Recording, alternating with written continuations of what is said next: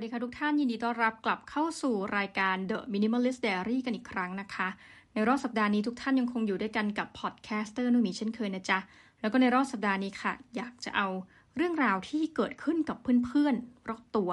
มาเล่าให้ทุกท่านฟัง แล้วก็อยากจะให้มาช่วยคล้ายๆกับว่าคลี่คลายปัญหาไปพร้อมๆกันนะ นอกจากนั้นก็อยากจะอัปเดตว่า โอ้โห สัปดาห์นี้ก็มีอีเวนต์มีกิจกรรมเยอะมาก ซึ่งล้วนเป็นกิจกรรมที่เหมือนกับมีเป็นกิจกรรมกลางๆเนาะ ที่แบบตั้งคำถามกับชีวิตตั้งคำถามกับความคิดเห็นที่มันเกิดขึ้นมา แล้วก็ปล่อยให้เหมือนเราเนี่ยได้พูดคุยกับคนที่มีความเห็นต่าง อะไรทำนองนี้ทุกท่านอะเรื่องแรกก็คือว่าสัปดาห์นี้ค่ะยูดีกลุ่มเพื่อน ซึ่งเป็นกลุ่มเพื่อนสมัยมัธยม ต้องบอกว่าเพื่อนมัธยมของตัวเองเนี่ยนะจะเป็นกลุ่มที่เป็นเด็กนักเรียน ในกลุ่มเนี่ยจะมีคนที่เรียนอาการแย่สุดในระดับชั้นมัธยมปลายนะคะมอต้นนี่อาจจะยัง ต่างกันบ้าง แต่ไม่เท่าไหร่ พอมปลายนี่เห็นชัดเชียเด่นเชียนะคะคือให้ว่าบางคนเนี่ยจะอาการว่าเรียนสายวิทย์เนี่ยฟิสิกส์เคมีชีวะคณิตศาสตร์เนี่ยเริ่มที่จะรอแร่และคนคนนั้นก็คือเราเองนะคือเดียนนะผู้จัดรายการ ในขณะที่เพื่อนนี่จำได้ว่าโอ้เรียนดีเรียนเก่งรอดกันทุกคนนะในกลุ่มนี้เข้าใจว่าเราน่าจะเป็นคนที่เกรดแย่สุดนะแต่ว่าพอมปลายเนี่ยเอาข้อจริงก็คืออยู่กันคนละห้องแต่เป็นเพื่อนแบบที่ เขาเรียกว่าสนิทสนมกลมเกลียวเลี้ยวรถกันมาตั้งแต่สมัยมต้นนะก็เลยจะสนิทกันมาจนกระทั่งเข้ามหาวิทยาลัย แล้วก็ทั้งกลุ่มเนี่ยเข้าที่เดียวกันหมด ยกเว้นคนหนึ่งที่จะไปอีกมหาวิทยาลัยหนึ่งนะดังนั้นก็คือเรื่องราวทั้งหลายเวลาเมาส์กันเนี่ยมันจะเมาส์ได้อย่างต่อเนื่อง เพราะว่าเราก็เรียนที่เดียวกันตั้งแต่มัธยมมามหาวิทยาลัยถึงแม้จะเป็นคนละคณะเนาะอะวันหนึ่งเพื่อนก็ทักขึ้นมาสัปดาห์นี้แหละ บอกว่าเฮ้ยเพื่อนเป็นไงกันมั่ง ก็มีคนตอบมาว่า เออ ช่วงนี้เริ่มมีความกังวลเกี่ยวกับเรื่องงานของตัวเอง เพราะว่า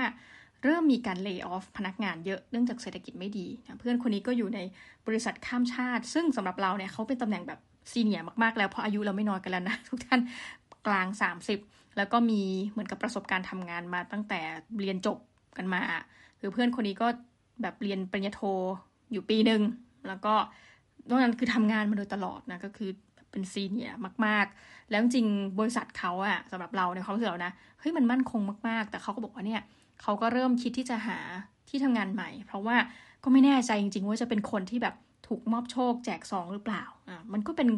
ความกังวลทางด้านเศรษฐกิจประการหนึ่ง ซึ่งเพื่อนคนนี้จริงๆ เป็นคนที่เตรียมตัวกับชีวิตมาดีมากนะคะคือเป็นยิ่งกว่าแบบ minimalist เป็นคนประหยัดนะก็จริง ๆ ก็เคยมาออกอากาศรายการ The Minimalist Diary ของเราแหละก็คือคุณตั้ม คุณตั้มก็แบบเออ มีความกังวลตรงนี้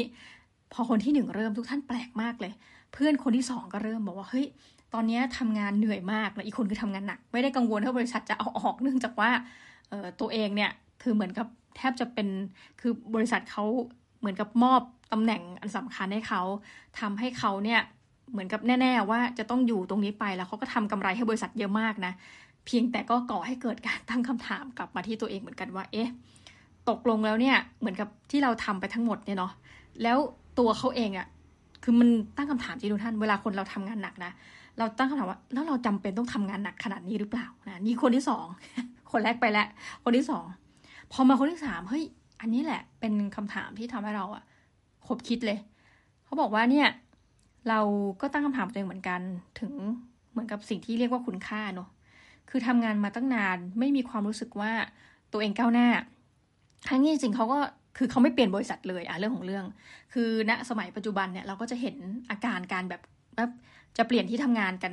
เรื่อยๆ ใช่ไหมคะ แต่ต้องบอกว่าตัวเองเนี่ย เป็นคนที่อยู่ใน Gen Y แบบ Y ใกล้ X ได้ไหม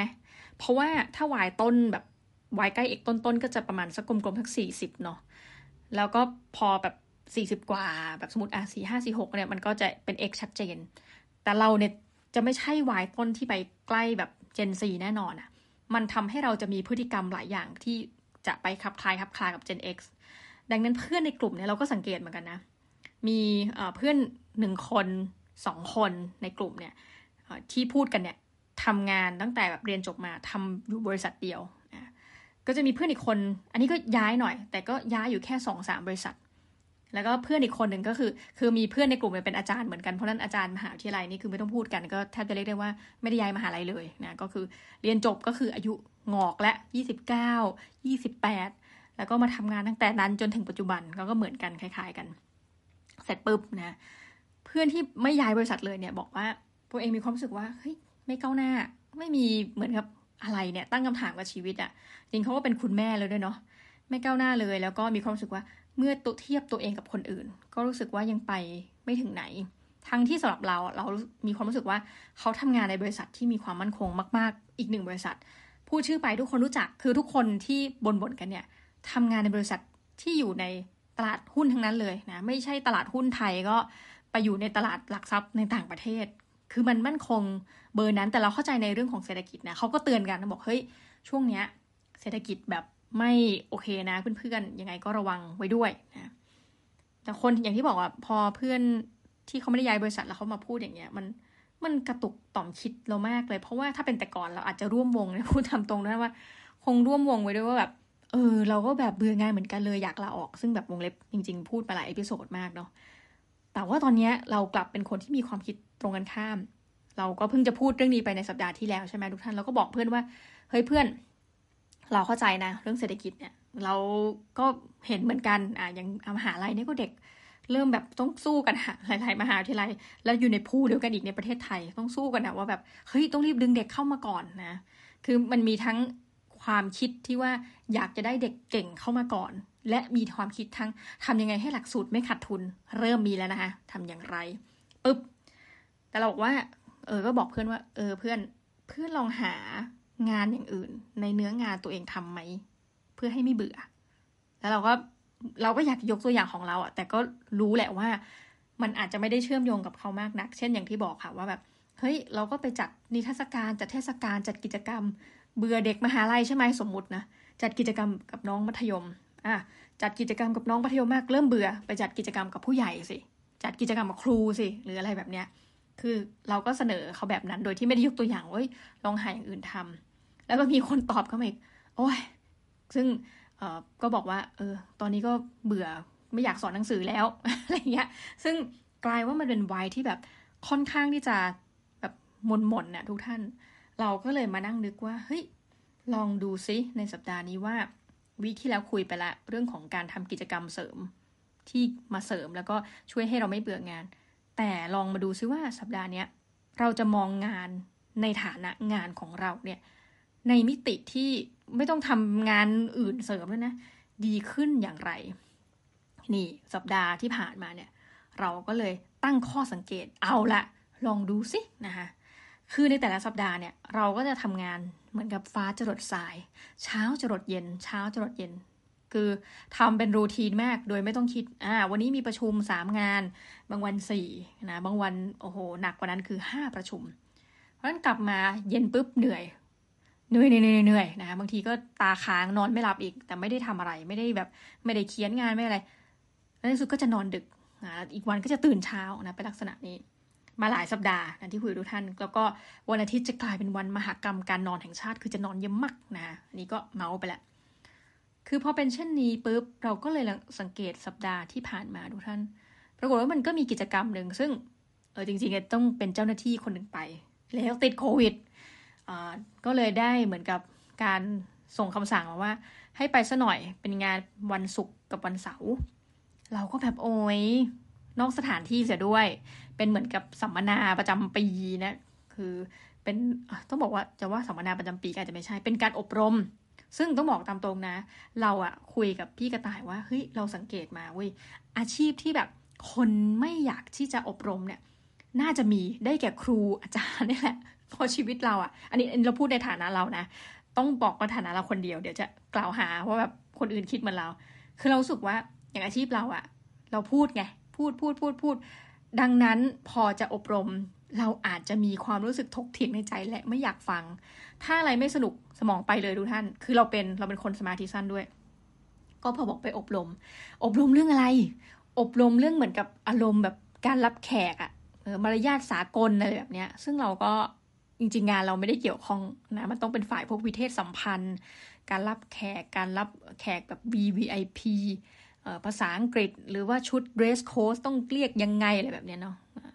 ซึ่งเราก็แบบ dress code เหรอ ปัจจุบันเรามีชุดจำกัดมากเลย แล้วชุดเราก็อาจจะแบบไม่มีชุดที่แบบ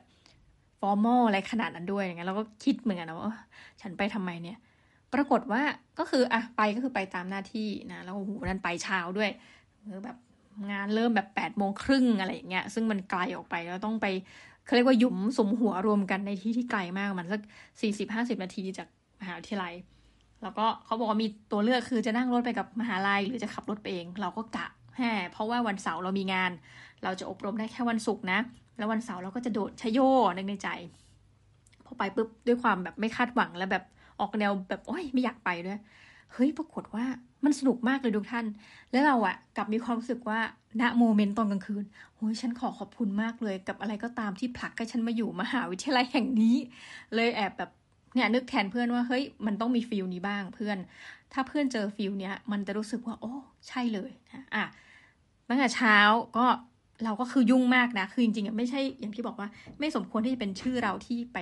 เข้าอบรมนะ แต่ว่าด้วยความว่าสถานการณ์มันก็พาไปว่า ทุกคนติดโควิดหมดโอเค เราไปให้ก็คณะเราก็ไปกันสองคนเป็นตัวแทนหมู่บ้าน ตอนเช้าปุ๊บก็เซสชั่นแรกเลยนะ เราก็ติดประชุมกับไทย PBS อดแคสต์เออ ลืมบอกทุกท่านที่เคยเมาส์ไปสมัยก่อนนู้นอะสรุปเราได้แล้วนะของไทย PBS Podcast เดี๋ยวไว้ค่อยเล่า อยากเล่าเหมือนกันแต่ว่าเดี๋ยวไว้ค่อยเล่าได้แล้วก็เลยมีประชุมเขา ซึ่งก็กลายว่าเหมือนกับเซสชั่นที่หนึ่งซึ่งโอเคโชคดีมากว่าเหมือนวิทยากรหลักยังไม่ได้มา ก็จะเป็นเซสชั่นที่ทำความรู้จักกัน เราก็ไม่ได้รู้จักใครทั้งสิ้น เพราะว่ามัวแต่ไปอบรมคือนั่งทรมานไหมล่ะเขาอบรมกันในห้องใช่ปะเรามานั่งหน้าห้อง และแถมโดนไล่ที่ด้วยเพราะว่าเขาจะจัดเบรก เราก็เหมือนกับขยับขยับขยับไปเรื่อยค่ะ แล้วก็นั่งประชุมจนกระทั่งเขาเบรก เบรกเสร็จแล้วเราก็เพิ่งประชุมเสร็จแล้วก็เข้าไปกลายว่าทุกคนรู้จักกันหมดแล้ว พอเขาแบบให้ออกไปแต่ละกลุ่มออกไปแนะนำซิว่าเพื่อนในกลุ่มเป็นใครบ้าง ทุกคนก็พูดถึงในกลุ่มเราหมดทุกคนยกเว้นเรา เพราะไม่มีใครรู้จักเรา เราก็แบบจอยๆเสร็จแล้วก็ไปเรียนเรื่องเออมารยาทอย่างที่บอกเนี่ยแล้วก็การรับแขก VVIP ซึ่งมันดีมากเลยนะ คือเขาไม่ให้ถ่ายรูปเลย คือไม่ให้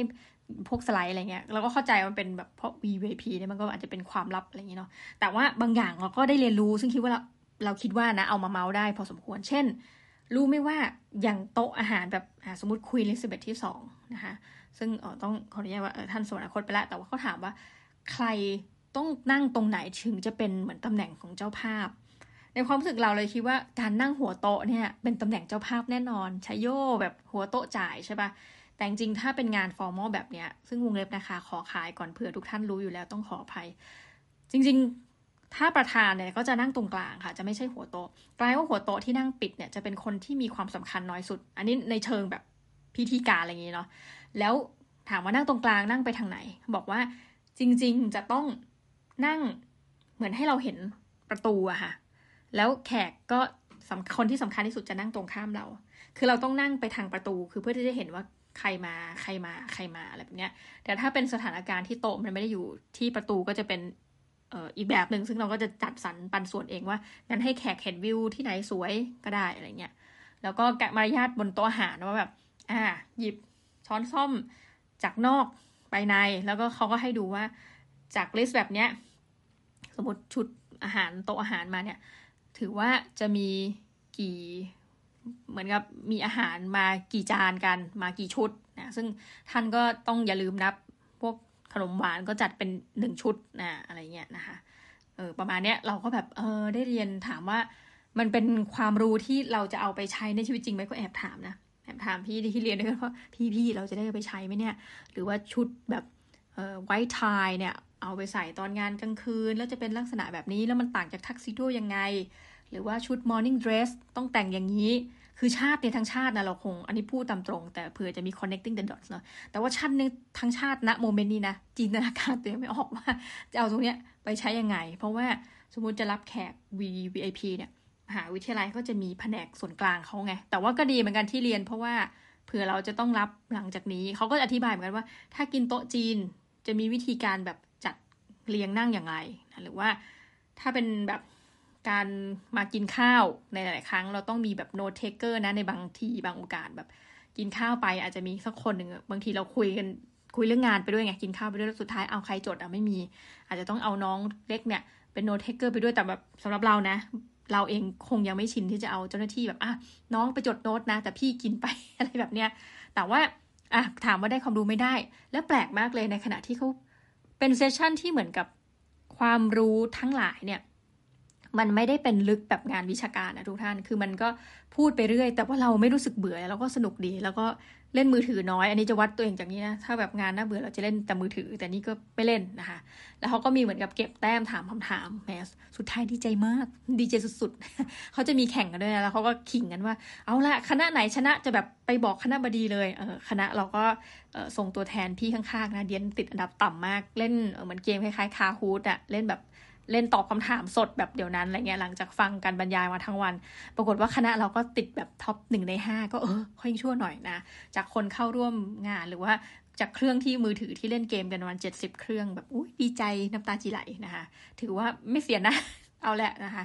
เสร็จปุ๊บอย่างที่บอกว่ามันก็ยังไม่มีอะไรทุกท่านเอ๊ะตกลงว่าเราอภิเชษกับงานตอนไหนใช่ปะปรากฏมาแล้วทุกท่านตอนกลางคืน คืออย่างที่บอกเลย เราเคยเมาส์ไปในหลาย ๆ ตอน ซึ่งใครเพิ่งมาฟังตอนนี้ตัวแรกจะขอเมาส์อีกทีว่า เราเป็นอาจารย์มหาวิทยาลัยใช่ไหมที่ทำงานในมหาวิทยาลัยที่ตัวเองไม่ได้เป็นสิทธิ์เก่า ก็จะมีความรู้สึกว่าเป็นคนนอกคือยังไงยังไงทุกท่าน เชื่อเถอะ เรายังเป็นคนนอกเอาจริง ๆ เพราะว่าเราเห็นนะมหาวิทยาลัยเอาแบบหลาย ๆ ที่แล้วกันมันไม่กล้าฟันธงว่าเกินห้าสิบเปอร์เซ็นแต่ว่าหลาย ๆ ที่ไม่น้อยกว่าสิบที่ที่ในมหาวิทยาลัยแห่งนั้นน่ะ จะมี ส่วนมากคนที่เป็นสิทธิ์เก่า จบปริญญาตรีที่นั่นก็ไปเรียนต่อไหนต่อไหนต่อไหน จนจบด็อกเตอร์มาเนี่ยนะคะก็มาเป็นอาจารย์ที่นั่นอันนั้นหมายความว่ามันเป็นความผูกพันตั้งแต่ระดับแรกเข้าอะปอตรี โทเอกจะไปไหนหรือจะเรียนที่เดิมก็ได้นะใช่ไหมแล้วก็สุดท้ายมาเป็นอาจารย์ก็คือ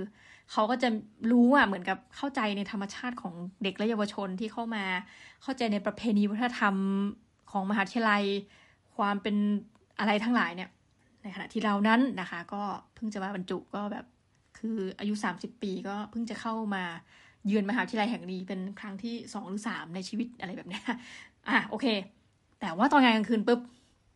เขาก็อ่ามาแล้ว ทุกโต๊ะเรียนเชิญเหมือนมีทำกิจกรรมร่วมกันนะก็คือการร้องเพลงคาราโอเกะซึ่งอันนี้เราคิดว่าผู้ตำรงก็คือทำถูกระเบียบหมดแหละนะ ก็คงจะเป็นการแบบ เหมือนกับละลายพฤติกรรม เราก็ไม่ได้สนใจที่จะร้องหรอกแต่พูดยีฟังดูเหมือนโกหกนะแต่สุดท้ายก็ได้ไปร้องนะ เราก็สังเกตว่า เฮ้ย ถ้าเขาไม่รู้จักกันเลยเนี่ยนะเขาก็จะแบบเขินอายบ้าง แล้วก็อาจจะมีร้องแบบร้องเดียว แต่เราก็จะเห็นมันแบบเป็นทีมสาวสาวสาวไปร้องสามคนคือเจ๋งมากนะ ไมก็มีให้ดันหลายตัวเอกร้องเป็นทีมหรือร้องแบบอารมณ์แบบบอยแบนด์ก็มี แล้วเราก็เห็น คือเราก็จะอยู่ในมุมมืดมืดเงียบๆของเราคนเดียว เพราะว่าเราไม่รู้จักใคร ก็อยู่กันแบบคณะตัวเองอะนะเราก็จะมีสักพักก็จะมีอีกคณะหนึ่งมานั่งด้วย แล้วก็น้องเขาเป็นเจ้าหน้าที่วิเทศสัมพันธ์ ก็คือฝ่ายต่างประเทศนะเขาบอกว่า อ๋อ อาจารย์บอกว่าให้มานั่งกับคณะพี่ค่ะ ก็คือไม่รู้จักใครเหมือนกันเลยมานั่งด้วยกัน ก็เมาส์กันอยู่สองคณะ สักพักก็คือเนื่องจากว่าโต๊ะเป็นโต๊ะกลมไง ก็มีคนอื่นเขานั่งอยู่แล้ว เราก็เริ่มขยายการคุย ไปทางด้านข้างเพิ่มเติมด้วย ก็เริ่มสนุกขึ้น แล้วพอร้องเพลงอู้ทนาทุกท่านเหมือนอารมณ์ละลายพฤติกรรม เราก็สังเกตอย่างพอเราร้องเสร็จเนี่ย เราก็จะอยู่แต่ที่เดิม เพราะเราไม่รู้จักใครอะ่ะ เราไม่มั่นใจที่จะเดินไปไหน แต่เราจะเห็นหลายคนเขาเดินไปทั่วเลยนะเดินไปโต๊ะนู่นโต๊ะนี้โต๊ะนั้นแบบคุนั่งคุย คือทุกคนจะแบบไม่อยู่กับที่อะจะมีแค่เหมือนกับเราแล้วก็พี่อีกคนหนึ่งอีกกลุ่มหนึ่งก็แล้วกันในสุดคนก็เริ่มรอยๆไป พอร้องเกะปุ๊บทุกคนก็เริ่มไปนอนมั่งไปอะไรมั่งก็จะเหลือคนอยู่ประมาณสัก ส่วนหนึ่งนะเราก็ยังอยู่เพราะรู้สึกว่าเริ่มสนุกแหละฟังคนอื่นเขาร้องเพลงอะไรอย่างนี้เนาะรวมทั้งถูกไปร้องบ้างบางโอกาสปุ๊บปุ๊บปุ๊บปุ๊บไปไปมามาทุกท่าน เราก็จะเห็นว่าคนก็เริ่มมานั่งโต๊ะเรา ซึ่งก็จะแบบเป็นคนที่เราเคย อาจจะเคยรู้จักร่วมงานผ่านๆหรืออะไรแบบเนี้ยก็มีอาจารย์คนหนึ่งมา ซึ่งเราอะชินเพราะเราเคยแบบทำงานกับอาจารย์ท่านนั้น ท่านก็แบบมาคุยคุยบอกเฮ้ยเนี่ยคนที่ถือไมคนเนี้ยเป็นอาจารย์อยู่ที่นั่น คนนี้เป็นอาจารย์คณะนี้ คนนี้เป็นน้องดารานะ รู้จักเปล่า น้องของวงนี้ไงที่เขาเป็นแบบอ่าเป็นนักร้องนำวงนี้ เราก็เห็นเขาถือไมค์บอกอ๋อมีหน้าอาจารย์เขาก็ดูแบบร้องเพลงเพราะอ๋อเพราะว่าพี่ชายเขาเป็นนักร้องนี่เอง เราก็แบบอาจารย์เรื่องแบบนี้มันเป็นเรื่องส่วนตัวอาจารย์รู้ได้ไงอ๋อก็สมัยคือทุกคนก็จะพูดเหมือนกันว่าอ้าวตอนสมัยเรียนมันก็เห็นต่อให้เป็นคนละคณะ หรือหลายกรณีก็คือทำงานกันมานาน คือเป็นผู้บริหารกันมาหลายรุ่น หรือเป็นผู้บริหารมานานสักพักหนึ่งก็เลยรู้จักกัน เราก็จะเห็นไว้แบบนี้ทุกท่านที่แบบ ทุกคนเดินไปเดินมาแล้วก็เออจะแบบคือเขาคุยกันง่ายมากเอาตรงกลายเป็นเราอะผู้ซึ่งเราก็คิดว่าเรานักงานแบบเนี้ย เราก็น่าจะเฟรนลี่ระดับหนึ่งวงเล็บเท่านั้นนะคะแต่กลายว่าเฮ้ยเขาดูจอยมาก แล้วมันเป็นวายที่สนุกคืออย่างตอนเราไปร้องเพลงเนี่ยเออก็บอกตามตรงว่าเพลงก็ไปไม่ค่อยได้เรื่องเท่าไหร่ตอนเราร้องนะ ก็กลายว่าก็มีคนแบบมาช่วยปรบมือให้ ช่วยเต้นให้หรืออะไรแบบเนี้ย แล้วท้ายสุดก็เหมือนทุกคนก็หลอมรวมเป็นหนึ่งเดียว ซึ่งเราบอกว่า เราก็เลยคุยกับพี่คนหนึ่งซึ่งมาจากอีกคณะหนึ่งก็เคยเจอกันตามงานเหมือนกันบอกว่าเฮ้ยเราชอบวายนี้มากเลยอะมันทำให้เรามีความรู้สึกว่า เออ ทุกคนน่ะ เป็นเพื่อนเป็นพี่เป็นน้องกัน มันเราเรานึกภาพเนี้ยอ้าวว่าไปเหมือนดินทามหาลัยตัวเองที่จบมา เรานึกภาพเนี้ยไม่ออก ถ้ามันเป็นงานแบบเดียวกันแล้วไปของมหาวิทยาลัยที่เราจบมา เพราะว่า โอ้ยนั่นก็อาจารย์ฉันนี่ฉันก็เคยเรียนมา เราคงนั่งเงียบๆแบบเขินนะ เพราะว่าเรารู้จักทุกท่านแต่ว่าทุกท่านเป็นอาจารย์เรามาก่อน เราคงจะไม่กล้าวิ่งเข้าไป เฮ้ยสนุกด้วยจอยด้วย คืออันนี้มันเหมือนเป็นข้อดีไปอะเสียชิปที่เราไม่รู้จักใครเพราะว่าทุกคนก็มีเหมือนกับนับเราเป็นศูนย์เหมือนกันอะไรเงี้ยนะเออพี่ข้อพูดดีมากว่าเฮ้ยมหาลัยเนี่ยมันมหาลัยที่เราสังกัดเนี่ย น่ารักนะ คือเนี่ยถึงเวลาเรามี concept ว่าแบบมีอะไรก็ช่วยเหลือกัน แล้วเนี่ยมันเป็นข้อดีมาก ๆ เลยให้มาร่วมกิจกรรมมาร่วมอบรมแบบเนี้ย มันก็เหมือนได้ทางอ้อมแหละว่า มีอะไรโทรหา มีอะไรไลน์หากัน เฮ้ยพี่เด็กคณะพี่มีงี้นะ โอเคไหมจะเปลี่ยนแปลงลักษณะการลงทะเบียน คืองานแบบนี้แหละ มันจะทำให้ถึงเวลาทำงานจริงในระดับมหาวิทยาลัย ในระดับระหว่างคณะช่วยกันได้ แล้วเราก็เห็นว่า เออจริง คือก่อนหน้านี้ค่ะ พอเราทำหน้าที่แบบบริหารใช่ปะมันก็จะมีแบบอ่าบรรดาแก๊งบริหารของคณะอื่น เป็นอาจารย์ฝ่ายบริหารเนี่ย เราก็จะเล็ง เพราะเราจะแบบมีเหมือนเป็นแฟนคลับแบบเฮ้ยอาจารย์คนนี้เก่งจุงอาจารย์คนนั้นเก่งจุงอาจารย์คนนั้นแบบ bright มากเงี้ย เราก็จะ list list ไว้อะไรเงี้ย พอมาเจองานนี้ไง ก็จะแบบจะได้คุยกัน แล้วบางคนก็เป็นแบบไอดอลในใจเราอย่างนี้เนาะ แล้วเราก็จำได้ว่าเราก็แบบรวบรวมความกล้าแบบว่า มีพี่คนหนึ่งอาจารย์แบบพี่แบบเฮ้ยตอนนั้นอะหนูประชุมแล้วหนูเห็นแบบพี่แบบเฮ้ย action นี้อะไรเงี้ยแล้วก็กลายว่าเอาเข้าจริงมันก็จะมีคนที่รู้จักเราแล้วเราไม่รู้จักเขา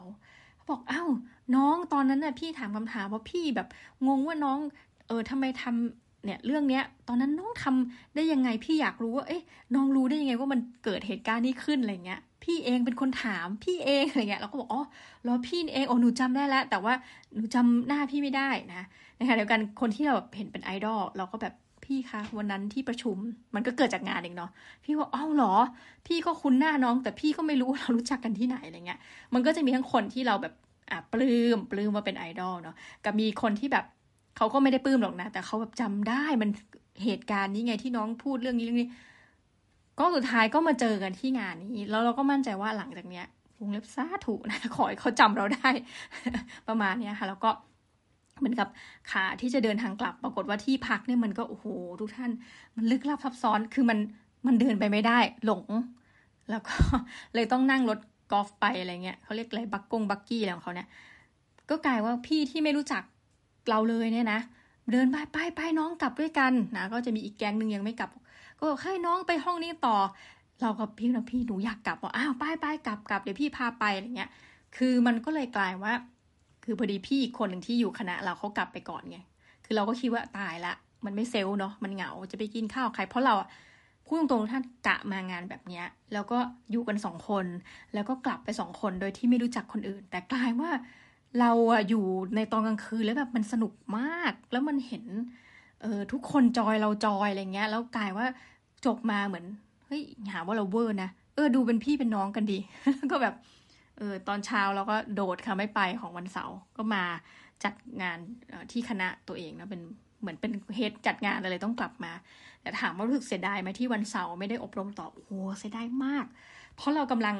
บอกตามตรงท่าน เรากำลังแบบรู้จักกับทุกคนอะแล้วมันแหมหมดเวลาซะแล้วนะ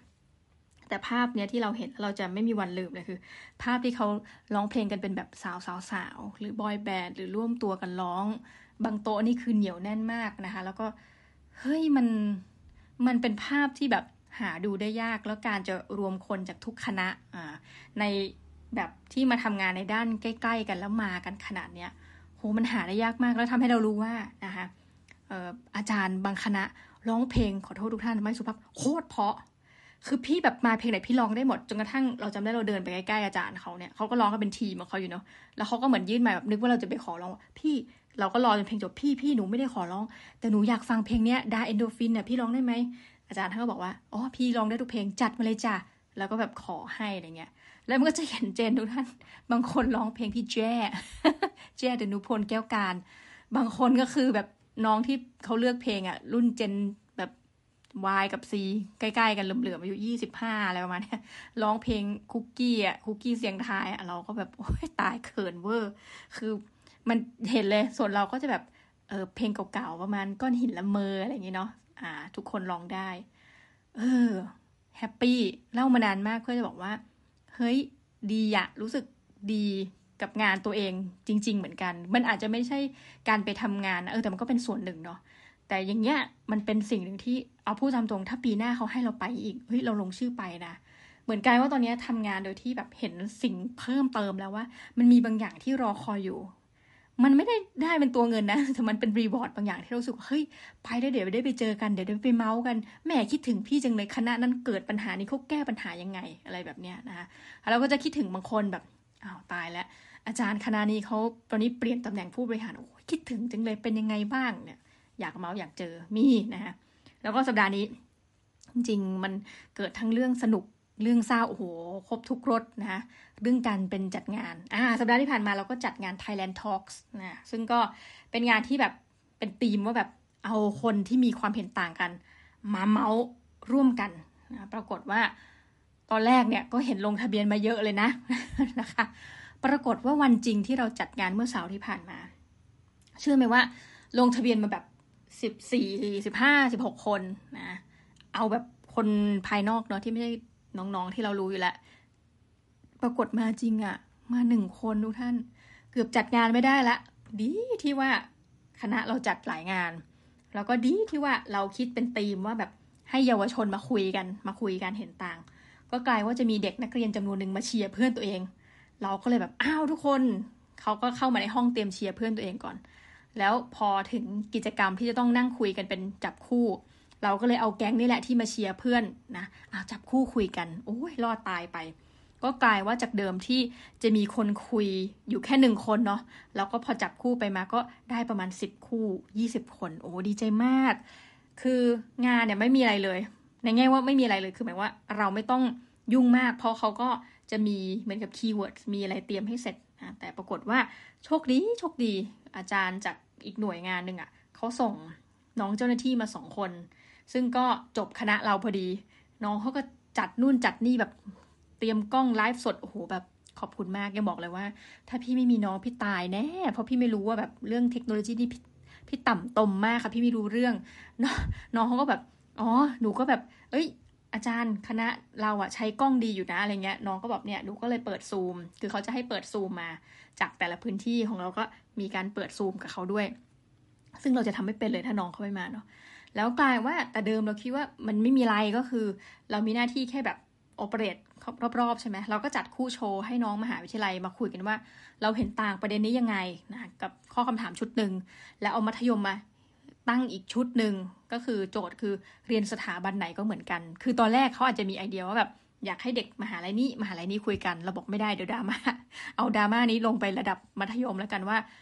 งั้นก็ขอเด็กที่แบบอยู่โรงเรียนหนึ่งกับอีกโรงเรียนหนึ่งมาคุย แต่ว่าเนื่องจากเขาเห็นเหมือนกันก็โชคดีว่าเออเรียนที่ไหนไม่เหมือนกัน เพราะว่า facility ความแตกต่าง การสถานะการเงินของโรงเรียนอะไรเงี้ยคือ คือกลายว่าเป็นเรื่องดีไป คือเรานึกนะว่าถ้าแบบเรียนสถาบันไหนก็เหมือนกันแล้วเอามหาลัยชนมหาลัยเนี่ยเดี๋ยวมันไม่จบไม่สิ้นทุกท่านเออก็คือตัดดราม่าไป พอสองคู่นี้เสร็จก็กลายว่าเออ participant ที่เหลือก็จะได้เราก็อ้าวทุกคนจับคู่กัน ซึ่งขอชื่นชมเลยว่าดีมากคือน้องที่มาเชียร์ก็อาจจะไม่ได้คิดคาดหวังมาก่อนว่าตัวเองจะได้ร่วมกิจกรรม แต่พอเราบอกว่าอ้าวทุกคนค่าที่นั่งอยู่มาเลย มานั่งเก้าอี้คุยกัน ทุกคนแบบ คืออัตโนมัติมากแม้กระทั่งคุณครูที่พานักเรียนมา ซึ่งคุณครูแบบเหมือนไม่ได้พูดตรงคือไม่ได้มีหน้าที่มาร่วมกิจกรรม ครูก็เต็มใจมานั่ง เออมานั่งให้แล้วกลายว่าจับคู่พอดีเป๊ะเลย แล้วก็คุยกัน มาเบื้องหลังปุ๊บครูก็มารีเฟล็กให้มีคุณครูท่านหนึ่งบอกเฮ้ยกิจกรรมเนี้ยครูว่ามันดีเหมือนกันมันใหม่มันสด แล้วก็ปรากฏคุณครูมาเนี่ยก็เจอสิทธิ์เก่าโรงเรียนตัวเอง แล้วก็เลยมาแลกเปลี่ยน คือมันเป็นคำถามแบบแล้วครูก็มารีเฟกด้วยนะว่า ครูกับน้องอะ่ะเห็นต่างกันในประเด็นนี้เออมันอยู่ที่เรื่องเจนแกปแหละอาจารย์ก็ก็คุยมาแบบแล้วครูก็แบบเออ กิจกรรมนี้ดี เราก็แบบพูดตรงๆ คือดีใจมากที่ที่มันผ่านไปด้วยดี เพราะตอนแรกเราก็แบบลุ้นเออจริง ๆ ก็จริง ๆ ด้วยเนาะคือลงทะเบียนแล้วไม่มากันนี่ก็เป็นบทเรียนเรามากเลย คือ ต้องบอกว่าจัดงานมาเนี่ย ถ้างานไหนลงทะเบียนแล้วมาเกินครึ่งเราดีใจ แต่งานนี้คือตกใจสุดคือ ลงกันแบบสิบสี่สิบห้าคนมาหนึ่งคนโอ้ยทุกท่านพูดตรงๆว่าแบบยังดีนะที่แบบเรามีแบบแผนสำรองอะ่ะไม่งั้นจะแบบแอลแบบหง่อยมากเลยประมาณนี้นะคะ ก็เป็นอีกหนึ่งงานที่แบบทำจบไปในสัปดาห์นี้และอันที่จริง สัปดาห์นี้ก็มีเรื่องเศร้าหนึ่งเรื่อง ซึ่งเรื่องนี้แหละมันจะมาขมวดปมสะท้อนให้เรา นึกถึงสิ่งที่เพื่อนเราพูดเมื่อตอนต้นคาบที่เราคุยกันวันนี้เรียกต้นคาบไปเนาะเรื่องของคุณค่าของชีวิต หรือการทำประโยชน์หรือแบบการที่รู้สึกตัวเองมีคุณค่า มีเรื่องหนึ่งที่เราแบบโอ้โหรู้สึกผิดเลย แล้วจ่อยไปเลยนะจ่อยเลย วันนั้นก็ประชุมอยู่ประชุมเย็นละเย็นวันศุกร์ประชุมประชุมเสร็จ พี่เจ้าหน้าที่ก็บอกว่า เออ คือมีเรา มีคณะบดี หรือพี่กระต่าย AKA นะแล้วก็มีพี่เจ้าหน้าที่อีกสองคน หลักสูตรปัญญาโท คุยคุยคุยประชุมเสร็จปุ๊บ เออ อาจารย์ รู้หรือยัง น้องคนเนี้ยตืดเสียแล้วนะ เราก็เฮ้ย ตกใจ คือเขาเพิ่งจะรับปริญญาไปเองอะค่ะ แล้วเขาบอกว่าเฮ้ยหนึ่งหน้าเขาเนี่ยไม่ใช่คนที่จะเสียชีวิตเร็วอะพุ่งตรง แล้วก็ เราอะเคยทำผิดต่อน้องคนนี้ในใจ อะก็จะเล่าทุกท่านฟัง เราอะช็อกเลยนะ คือชีวิตเนี้ยเราไม่เคยคุยกับน้องคนนี้ แต่เคยสอนเขาไม่เคยจำหน้าเขาไม่ได้ตอนสอน แต่จำเขาได้ตอนหลัง ที่เขาอยู่ชั้นปีโตๆเวลาเขาเดินผ่านไปผ่านมา คือเรื่องของเรื่องที่เรารู้สึกผิดนะนี่ต้องมาสารภาพกลางรายการเลย คือมหาวิทยาลัยเราเนี่ยนะ เวลาซ้อมรับปริญญานี่คือจริงจังมากเป็นทุกมหาลัยนะคะนี่ต้องบอกก่อน แต่ว่ามันมีอันหนึ่งที่ตกลงร่วมกันว่า ถ้ามาสายวันเนี้ย คือสมมตินัดแปดโมง ถ้ามาสายจะปิดประตูรั้ว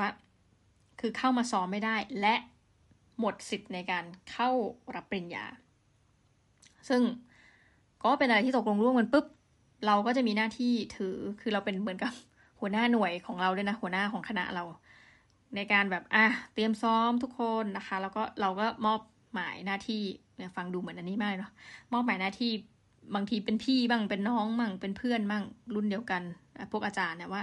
อะมีหน้าที่เช็คนักศึกษาว่ามาครบไหมวันนั้นก็เป็นวันซ้อมใหญ่ ปรากฏว่าขาดเป็นหนึ่งคน ก็คือน้องคนที่เสียชีวิตนี่แหละ เราก็อ้าวโทรตามเลย ปรากฏโทรเราก็คือเราก็นึกว่าแบบ ไปเข้าห้องน้ำหรืออะไร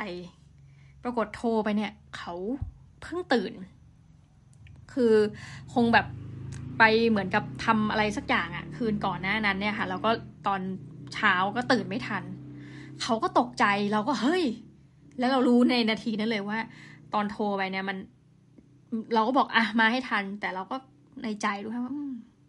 วันซ้อมใหญ่คนเยอะเนาะไม่น่าจะมาทัน แล้วก็ไม่ทันจริง ๆ แต่ไม่ทันแบบนี้สมมติเขานัดแปดโมงใช่ปะ่ะ เขาอาจจะมาสักแปดโมงยี่สิบแต่พูดตรงๆคือแปดโมงยี่สิบอะรู้วปิดละ แต่ว่าแบบข้อที่จริงเลยนะ มันก็คณะเรายังไม่ได้เดินเข้าไปในหอประชุมยังตั้งแถวอยู่ณนะตอนนั้นถามว่าช่วยได้ไหมแต่มันตกลงร่วมกันณนะตอนนั้นนะถามว่าช่วยได้ไหมคือเขาบอกว่ายามก็วอกันมาแล้วว่าเฮ้ยมีนะน้องบัณฑิตอะมาอยู่ตรงนี้ แต่ตอนนั้นเราตัดสินใจ โอเค เราทำตาม ข้อตกลงของมหาลัย ไม่ช่วย ไม่นอกจากไม่ช่วยแล้วเรายังงุดหงิดพูดยอมรับตามตรงเลย วันนี้จะมาขอแบบโอ้โหสีกลางจอคือหงุดหงิด ว่าเฮ้ย เป็นบัณฑิตแล้วทำไมไม่มาให้ทัน แล้วเนี่ย เราก็ต้องมาลำบากใจอีก อะไม่ช่วยก็กลายว่า พอเขาก็จะมีประชุมรวม ปรากฏว่าวันนั้นอะจะมีคณะเรากับอีกคณะหนึ่งที่นักศึกษามาช้าเหมือนกัน แล้วก็มาเคาะรัวเหมือนกัน คณะนั้นเขาพูดเลยว่า ก็ตัดสิทธิ์ครับ คือพอมันตกลงไปแล้วไงร่วมกันก่อนนั้นเราก็บอกอ๋อคณะเราก็ขาดหนึ่งคนค่ะเราก็เงียบ ก็ไม่มีใครพูดอะไรก็ก็เป็นอันรู้กันว่าตัดสิทธิ์ไปอะไรเงี้ย มันก็ทำให้เขา เราคิดว่าเขาน่าจะแบบ เหมือนที่เขามาร่วมงานอะแปลว่าเขาก็อยากที่จะรับปริญญาใช่ไหมยังเป็นทางการ คือในความรู้สึกเราเนี่ยที่ที่มันรู้สึกผิดนะดูท่านก็คือว่าเฮ้ยพอมาถึง ถึงปียังไม่รู้อะ่ะ เขาก็เสียชีวิตอะ่ะแล้วเราภาพที่เขามีเนาะเป็นภาพที่เขาถ่ายกับแฟนถ่ายกับอะไรอะไรเงี้ย แต่เหมือนกับเราจริง ๆเขาเขาควรจะได้เข้าเข้าร่วมงานคือคือบางคนเป็นพูดตรงๆนะ เป็นคนแรกของตระกูลอะที่เรียนจบปริญญาตรี คือมหาวิทยาลัยเราจะมีทำสถิตินะ คือเราก็ไม่รู้ว่าเป็นคนแรกหรือเปล่า แต่ก็มีเปอร์เซ็นต์ไม่น้อยนะคะ ที่เป็นคนแรกของครอบครัวที่เข้าศึกษาระดับปริญญาตรี แต่เรารู้ว่าเขาต้องอยากมาสิ เพราะเขาลงชื่อว่าเขาจะมางานทางการอะไรอย่างเงี้ยเนาะ แล้วมันมันเป็นความรู้สึกเศร้านะ เหมือนกับอ้าวเขาเสียไปแล้วเหรอเนี่ยอะไรเงี้ย แล้วก็ เออยังไงดีล่ะ แม่พูดแล้วก็อึกอักเลยนะ ทุกท่านตามตรงว่า เราไม่น่าเลยอะจริงๆวันนั้นอะ เราน่าจะแหกกฎช่วยเขาอันนี้คิดในใจนะ คือคิดในใจตอนเนี้ย แต่ว่าวันนั้นเราก็ทำตามระเบียบอะแต่ว่าโอเคทำตามแล้วที่ผิดอีกอย่างคือไม่น่าไปโกรธเขาไม่น่าไปหงุดหงิดเขาว่าแบบเฮ้ยทำไมแบบยูเป็นบัณฑิตเออ วันนี้ก็เลยจะขอโทษเขาคือรู้ว่ามันสายไปแล้วนะแล้วเราก็มารู้วันสุดท้าย คือ เจ้าหน้าที่ที่บอกเขาบอกว่าโอ้อาจารย์เสียมาหลายวันแล้ว วันนี้วันเผาเราบอกตอนห้าโมงเย็นก็คือเผาไปแล้วอะไรเงี้ย เราก็คือ เฮ้ยถ้าเรารู้ก่อนอะไรเงี้ย เราคงจะส่งพวงหลีดไป เราคงจะคือมันทำอะไรไม่ได้แล้วแล้วเนาะแต่ว่าเราคงจะส่งพวงหลีดไป เราคงจะบริจาคเงินในนามของคณะนะคะคือคือมันต้องมีกระบวนการเบิกหรืออะไรเงี้ยอืมแล้วก็เขาก็เพิ่งบรรจุเข้างานเขาบอกเพิ่งจะบรรจุได้สองสัปดาห์เท่านั้นเอง ไม่ได้เสียชีวิตใน คือเขาเป็นน้องที่มาจากต่างจังหวัดนะหมายว่า แล้วก็ไปทำงานที่ต่างจังหวัดอีก คือต้องมีการแบบเคลื่อนย้ายร่างอะไรเงี้ย คือเราก็มีความรู้สึกว่า เฮ้ย ชีวิตเนี่ยมันสั้นนัก จริงๆนะทุกคนแบบเฮ้ยเราอยู่มาเนี่ยนักศึกษาคณะเราเนี่ยแทบจะเรียกได้ว่าตั้งแต่อยู่มานะ เห็นคนเสียชีวิตมา น่าจะอยู่มาหกเจ็ดปีอ๋อหกปี น่าจะเสียชีวิตไปแบบสี่ห้าคนแล้วอะ ที่แบบเราสอนอยู่เนี่ยบางคนก็ไม่เคยเห็นหน้าแต่ว่ามันมีบางกรณีที่เราเป็นโดยบังเอิญอะคือเราเป็นตัวแทนคณะไปแบบร่วมงานศพอะไรเงี้ยแล้วมันเป็นความรู้สึกที่เศร้านะ เหมือนน้องอะยังอายุน้อยยังไม่สมควรที่จะเสียชีวิตอะแล้วตายกันเนี่ย คือบางบางเคสเนี่ยเพราะเราดูแลแบบเป็นงานหน้าที่เราโดยตรงเลยแหละ บางเคสเนี่ยเรา ไม่แน่ใจว่าผู้ปกครองเขารู้หรือยังอะไรเงี้ย เราต้องโทรไปหาเหมือนกับออเต็กตึง เราต้องโทรไปหาตำรวจผู้รับคดีบางทีเสียชีวิตตอนแบบตีหนึ่งตีสองเนี่ยว่าเออพ่อแม่เขารู้ยัง พอรู้แล้วปุ๊บก็เป็นหน้าที่เราอีกที่จะต้องประสาน เพราะว่ามันก็มีเรื่องว่าอะถ้าถ้าน้องเสียในช่วงเป็นนักศึกษาเนี่ย ก็จะมีเรื่องผลประโยชน์ที่แบบอะเช่น ประกันชีวิตคือมันต้องโทรอะทุกท่านว่าประกันชีวิตนะคะคุณแม่โทษนะวางศพน้องไว้ที่ไหน งานเริ่มกี่โมงกี่โมงเพราะเราจะต้องทำประกาศ ให้เพื่อนเขาอาจจะรู้อยู่แล้ว แต่เราต้องทำประกาศของออกมาเราจะเรียกว่าประกาศก็คือทำประชาสัมพันธ์ออกมา เพื่อให้ทุกคนที่อาจจะรู้ไม่ถึง คือยังไม่รู้อะ ได้ทราบแล้วก็ไปร่วมงานอะไรเงี้ยเนาะคือแบบไอ้นาทีที่แบบโทรหาพ่อแม่เขาเนี่ยเป็นนาทีที่แบบพุ่งตรงท่านโคตรสะเทือนใจ จะคือก็บางเคสส่วนตัวก็คงจะไม่ได้เล่าลึกกันเนาะเพราะเป็นเรื่องส่วนบุคคล แต่แต่เอาโมเมนต์ที่เราคิดเองว่าโอ้ยเด็กเนี่ยไม่ไม่สมควร คือมันพอมันเห็นมาหลายคนเข้าแล้วอย่างล่าสุดเนี่ย แล้วเราจำเขาได้ภาพจำคือเราโมโหเขาที่เขาตื่นไม่ทันมางานของเขาเองแล้วก็มาอยู่ที่แบบหน่ารู้แล้ว เออ เราก็ไม่ได้ช่วยเขาอะไรเงี้ย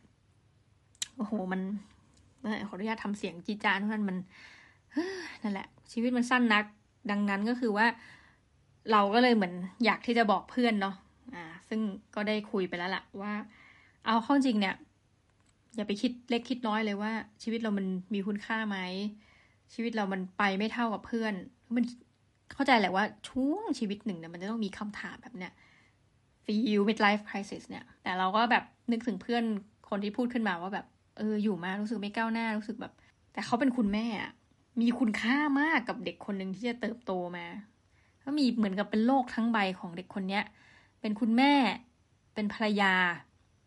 คือเนี่ยคือเป็นต้องเป็นคนที่แบบรักเขาที่สุดอย่างสุดหัวใจในชีวิตเนี้ยไม่เป็นไรหรอกถ้างานเนี่ยมันจะไม่ได้เป็นอย่างที่เราหวังอะ